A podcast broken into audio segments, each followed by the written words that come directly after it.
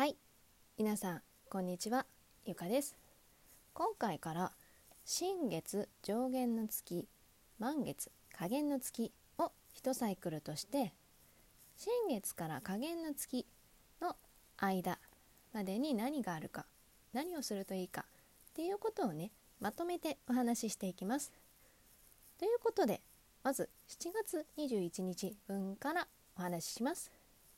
7月21日火曜日。午前2時33分に蟹座で新月を迎えました。月星座または太陽星座が蟹座の方は特に意識してみてください。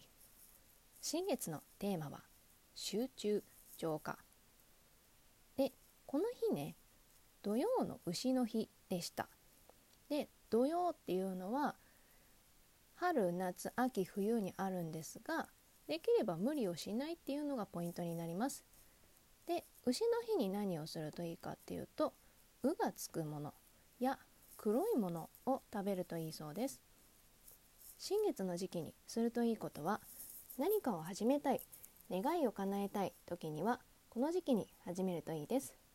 例えば瞑想習慣を改めるダイエットを始めるなどですおすすめの食材はお米じゃがいもアスパラガスナスレタス白菜。おすすめのハーブがフェンネル。これはウイキョウとも言います。あとレモングラス。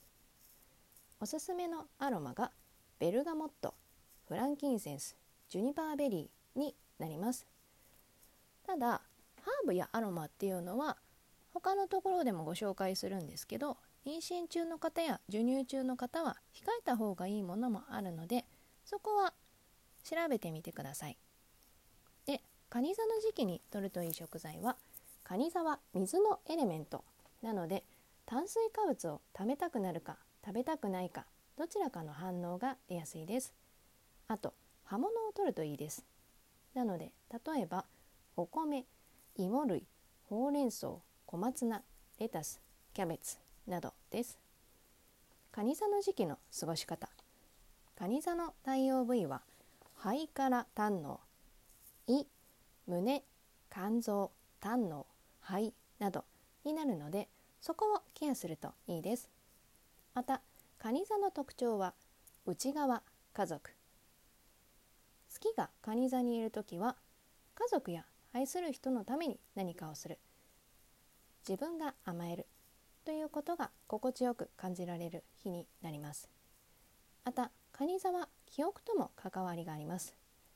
愛する人との思い出の地を訪れたり歴史あるものに触れ合ったりすることに向いています。参考にしてみてください。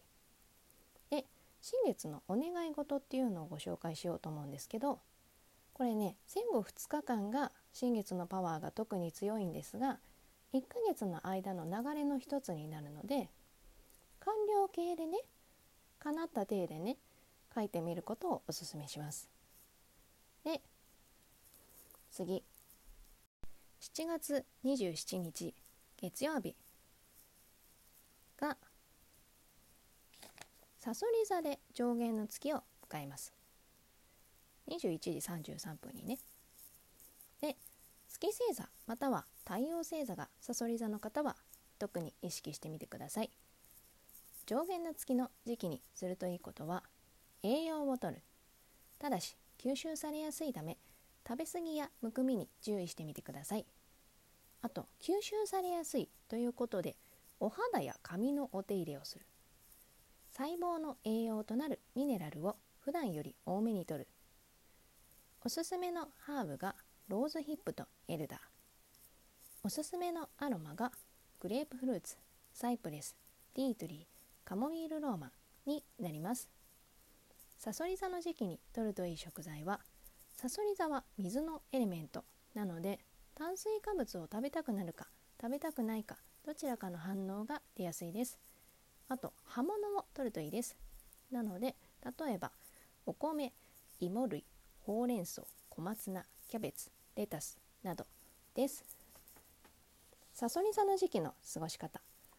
さそり座の太陽部位は生殖器系尿路になるのでそこをちょっと気にしてみてください。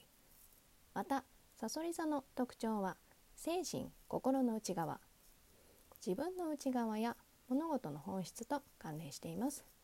なので月がさそり座にいる時は自分の心の奥にあるものに向き合ったり神秘的なものに興味を持ったり高い精神性について考えたりすることに向いています。参考にしてみてください。次8月4日火曜日。0時59分に水亀座で満月を迎えます。月星座または太陽星座が水亀座の方は特に意識してみてください。満月の時期にするといいことはちゃんとリラックスをして整えた形で次の周期を迎える。これね満月のねテーマがリラックスだからなんですね。で次ビタミンミネラルを多めにとる。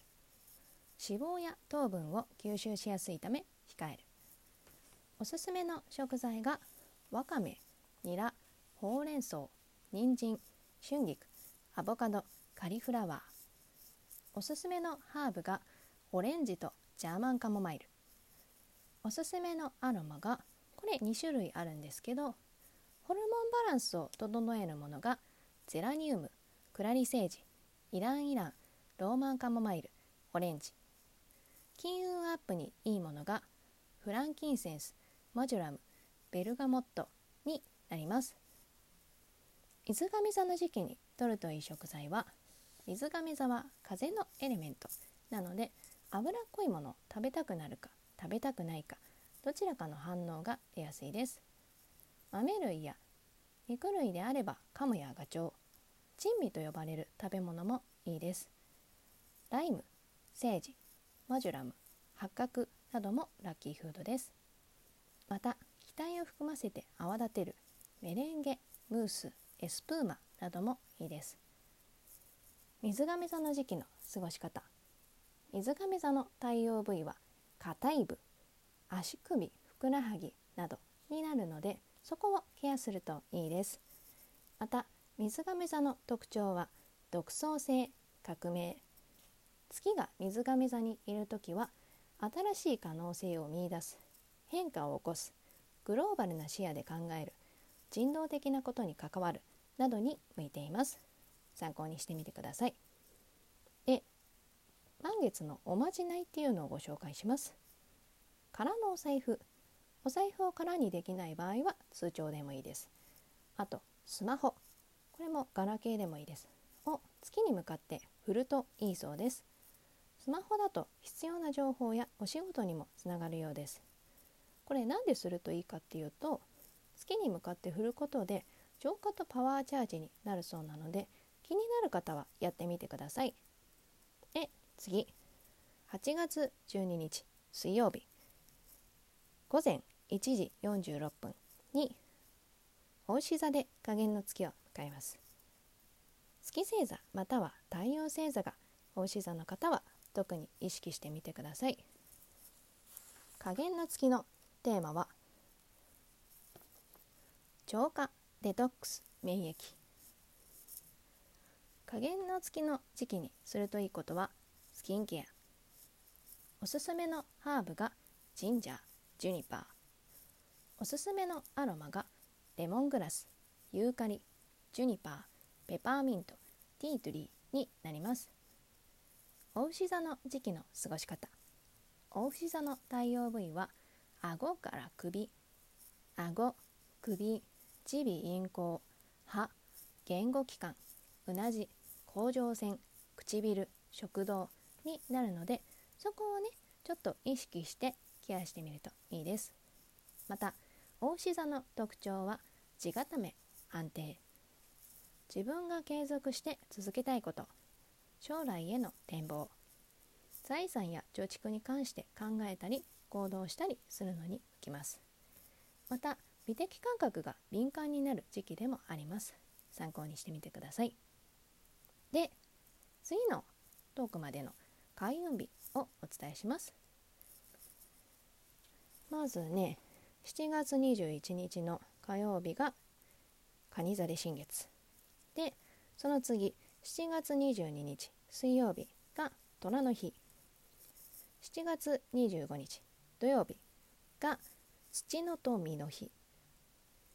でここでちょっとお話しすると虎の日は開運アクションはお財布を使い始めること。